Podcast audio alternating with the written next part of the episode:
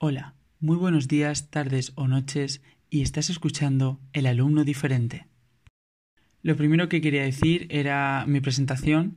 Me llamo Serchi, soy de un pueblo de alrededor de Valencia y curso segundo bachillerato en la modalidad de ciencias sociales.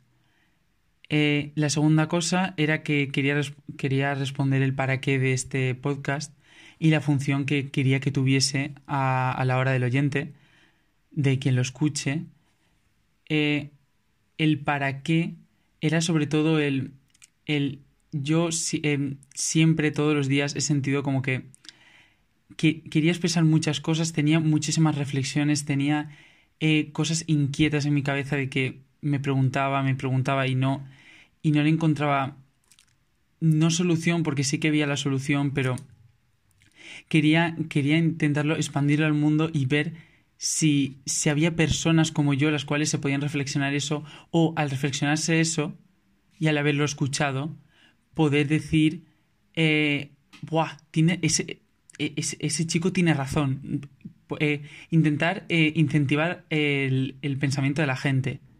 Y la función que ya, ya está dicha es el hacer el, con, esos, con esas reflexiones que yo intentaré mostrar a lo largo del podcast es eh, las personas que ya tengan ese, esa mentalidad, intentar impulsarla y cualquier persona que no haya sentido esa mentalidad o que no se haya o que no haya empezado a reflexionar por esas cosas, intentar incentivarle ese pensamiento em, ese pensamiento de dudar, dudar de todo, intentar pensar en mejorar todo.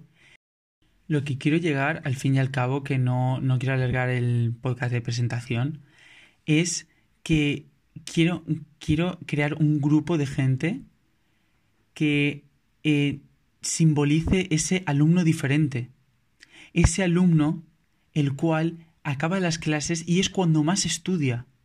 Es cuando más aprende. Llega a su casa y estudia y aprende cualquier tema el cual le involucre que a, que a la persona, y, digo alumno porque todos somos unos alumnos de, la vida, es una metáfora, es eh, parece muy, muy, todo muy zen, pero es así. Todos somos alumnos de la vida toda la vida, porque no paramos de aprender. Entonces, lo que quiero llegar es que cualquier persona no es solo alumno y acaba, acaba la faena que le han tenido que inculcar, como puede ser ir a la escuela, como puede ser ir al trabajo, y se queda ahí y luego ya disfruta. No. Es decir, lo importante es lo que ocurre después. Lo importante es lo que haces con tu tiempo libre. Lo importante es lo que haces para querer mejorar. Eso es lo importante.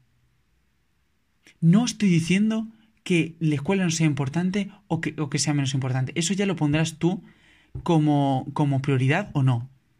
Pero lo que te va a hacer entrar a un trabajo, lo que no, lo que va a hacer que eh, consigas lo que quieres o lo que no, lo que va a hacer que tengas una mejor vida o lo que no, no es lo que va a ocurrir en el colegio.